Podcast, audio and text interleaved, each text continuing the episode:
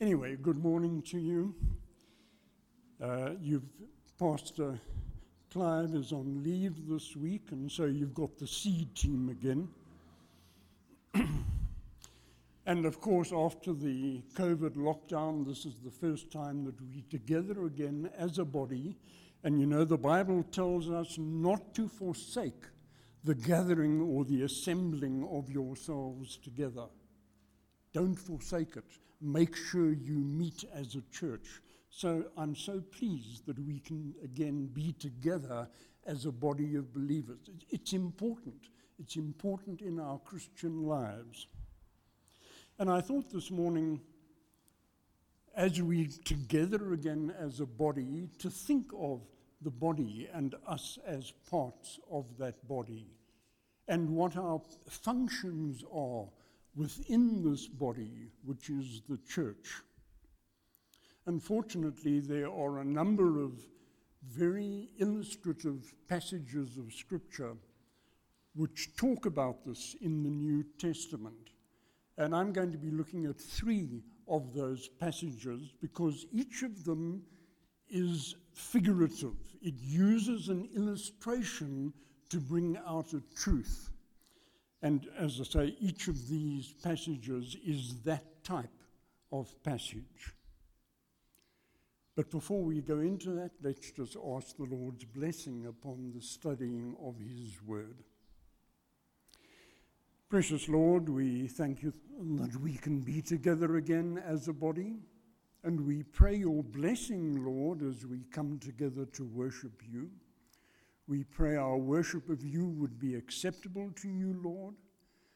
And particularly this morning, we pray that you would speak to us through your word, as you do every time we open it. So bless us, speak to us, we ask in Jesus' name. Amen. The first of the three passages is, all of them are very well known, but this is probably the best known of the three. It's about the body, excuse me.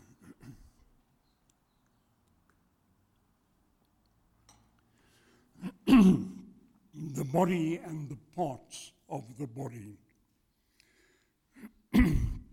It's 1 Corinthians 12 from verse 12. For as the body is one and has many members, but all the members of that body, being many, are one body, so also is Christ. For by one Spirit we were all baptized into one body whether Jews or Greek, whether slaves or free, and have all been made to drink into one spirit. For in fact, the body is not one member, but many. If the foot should say, Because I'm not a hand, I'm not part of the body, is it therefore not part of the body? Or if the ear should say, Because I'm not an eye, I'm not of the body, is it therefore not of the body? If the whole body were the eye, where would be the hearing? If the whole body were hearing, where would be the smelling? But now God has set the members, each one of them, in the body just as He pleased. And if they were all one member, where would be the body? But now indeed there are many members, but one body. And the eye cannot say to the hand, I do not need you, nor again the head to the feet, I have no need of you. No, much rather, those members of the body which seem to be weaker are necessary. And those members of the body which we think are less honorable on these we bestow greater honor, and our unpresentable parts have greater modesty, but our presentable parts have no need. But God composed the body, having given greater honor to that part which lacks it, that there may be no schism, division in the body, but the, that the members should have the, the same care for one another. And if one member suffers, all the members suffer with it. And if one member is honored, all the members rejoice with it. Now you are the body of Christ and members individually. Okay, we, that deserves a full sermon on its own, but I'm going to just draw three important lessons from this, and then we will push on. The whole emphasis of the passage is to stress the differences between the different parts the eye and the ear and the hand and the nose. We're all different. We all have different abilities, God given abilities, and those abilities are to be used in the body to help the body function as it ought. We're all different with different talents, different abilities. We each have a unique job to do, a unique function in the church. That's the first point. The second one is that while some functions in the church are very visible, like my role this morning is very visible and very obvious, there are others which are in the background. Perhaps some things happen in this church that you don't even know about. Some people are working in the background and you're not even aware, it, aware of it, but you are aware that the body is functioning.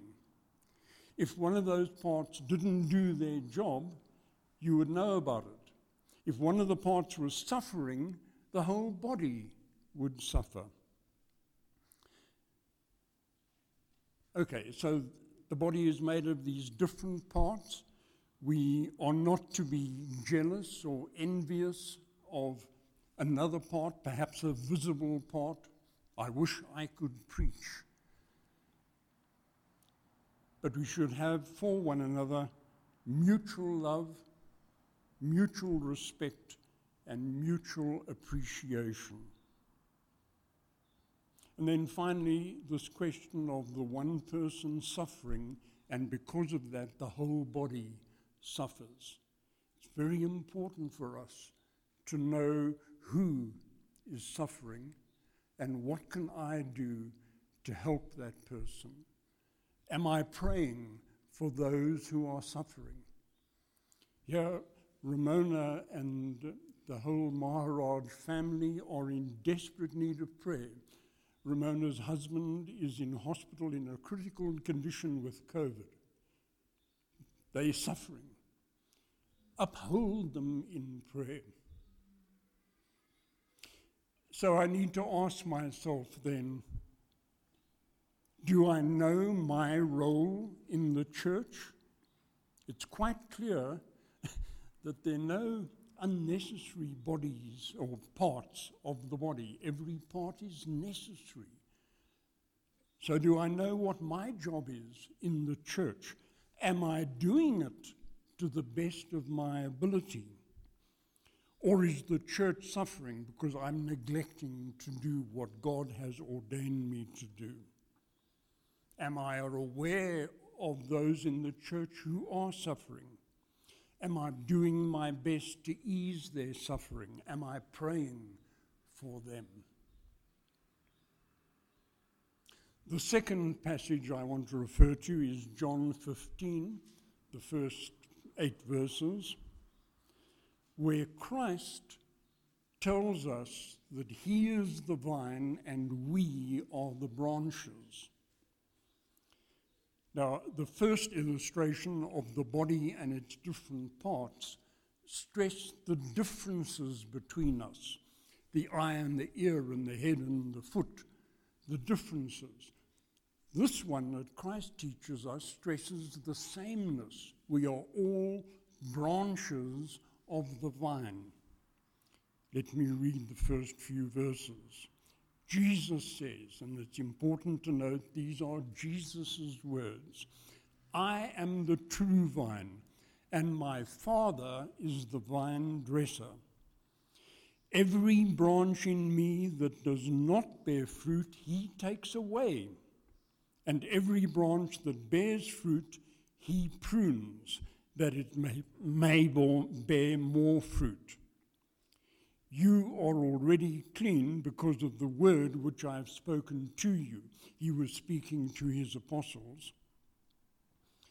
But abide in me, and I in you. As a branch cannot bear fruit of itself unless it abides in the vine, neither can you unless you abide in me. I am the vine, you are the branches. He who abides in me and I in him bears much fruit. For without me, you can do nothing. Again, let's draw out of this three quick lessons. Firstly, it's very clear that every Christian, every branch of the vine, is expected to bear fruit. No, not expected, must bear fruit. It says the branch that does not bear fruit is removed from the vine. So every branch of the vine must bear fruit. That's us. We need to ask ourselves Am I bearing Christian fruit in my life? Secondly, those parts that are bearing fruit can expect what? Pruning. It says every branch that bears fruit, every branch that bears fruit is pruned by God the Father. Every single one of them. That's us. God prunes us. Why? To make us more fruitful. You prune the fruit tree or the vine in order to have bigger and better fruit, to make it more fruitful. And that's what God is doing to each one of us. He is pruning us to make us better. But it hurts, doesn't it? You experience God's pruning when He snips off that part of your life that you really liked and now it's gone. God prunes us to make us more fruitful. So here we are, parts of the body with a unique job to do. Hopefully, we're doing it to the best of our ability. But Christ warns us here that we mustn't try and do that job in our own strength. He says, Without me, you can do maybe a little bit less well, maybe not quite such a good job. No, he says, without me, you can do nothing. Nothing. So you're trying to do this job all on your own without abiding in Christ, you're wasting your time. Nothing. We've got to stick close to Christ. We've got to abide in Him and Him in us. Take the branch off the vine and it can never bear fruit. The fruit comes from the vine, not from the branch. The branch has to be stuck on the vine before there's any fruitfulness in that life. So that's what we have to do. To be fruitful, we've got to abide in Christ, draw closer to Him, and allow, allow Him to draw closer to us. Abiding in Christ. And what happens when that happens? When we do that, we become more fruitful.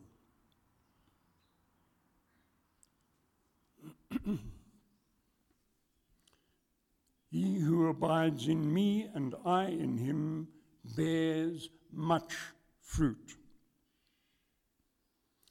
So again, we need to ask ourselves am, am I being fruitful in my Christian life? How can I bear bigger and better fruit? And that's an invitation for pruning. We need to draw closer to Christ, depend on Him, and allow Him to make our lives fruitful. The branch cannot bear fruit by itself, it only bears fruit when it's part of the vine. And our lives can only be fruitful. Our parts in the body can only work optimally when we are abiding in Christ. We come to the third and last illustration, and that is the one I want to focus on this morning. And that is the one that says we are living stones being built into a spiritual house. You will find it in 1 Peter chapter 2 and verses 4 to 8. 1 Peter 2, verses 4 to 8, which reads as follows Coming to him as a living stone, rejected indeed by men, but chosen by God and precious, you also, as living stones, are being built up in a spiritual house, a holy priesthood to offer up spiritual sacrifices to God through Jesus Christ. Therefore, it is also contained in Scripture Behold, I lay in Zion a chief cornerstone, elect, precious, and he who believes on him, and it's speaking of Jesus, he who believes in him will by no means be put to shame. Therefore, if you who believe, uh, sorry, therefore to you who believe, he is precious. But to those who are disobedient, the stone the builders rejected has become the chief cornerstone, and a stone of stumbling and a rock of offense. Okay, again, three lessons out of this passage.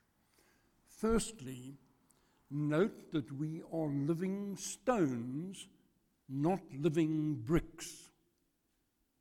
This is a stone wall that's being built, not a brick wall. You say, well, okay, so what's the difference?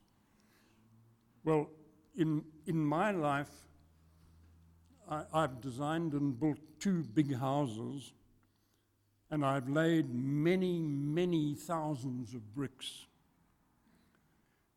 So I know about bricks. And during the lockdown, I've been building a stone wall. So I'm into stones and I know about building stone walls. And let me tell you, the technique of building with bricks and building with stones are totally different. And we are living stones not living bricks. If you order a pile of good face bricks, then what marks them as being good is that they're all exactly the same shape and size, all exactly the same color. There's no difference between them. And the builder just goes, picks up brick and lays it and then picks up the next one, paying no attention to the individual bricks. What you want is uniformity. That's bricklaying. But with building with stone, it's totally different. You can't just lay a row of stones, you've got to find the place where the stone fits. So let's imagine in the stone wall, there's a little gap here, and I need to put a stone into that gap. And I've got a pile of stones there and I go and look for a stone that will fit here. What about this one? No, it's too big. Try another one? No, too small. That one looks about the right size. Try it? No, it's the wrong shape. So I keep on looking, and eventually I find a rock that looks just about perfect. It's the right shape, it's the right size, it's the right color, it's the right texture. I take it and put it in. Oh, it's almost perfect. Almost, but there's this little bit down here which is getting in the way. So I get my chisel and four pound hammer.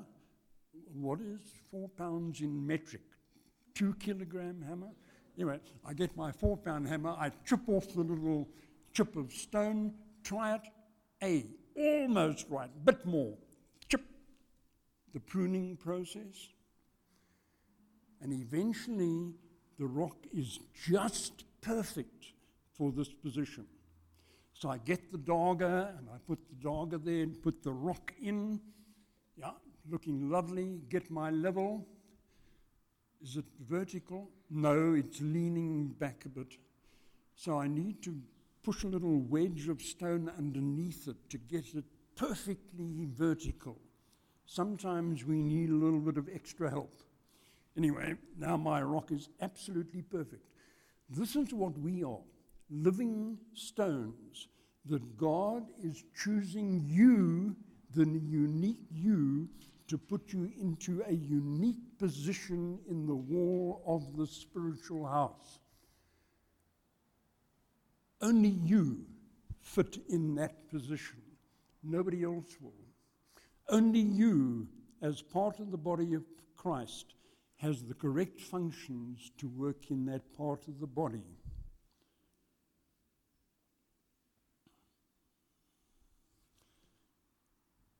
Let's look quickly at the cornerstone.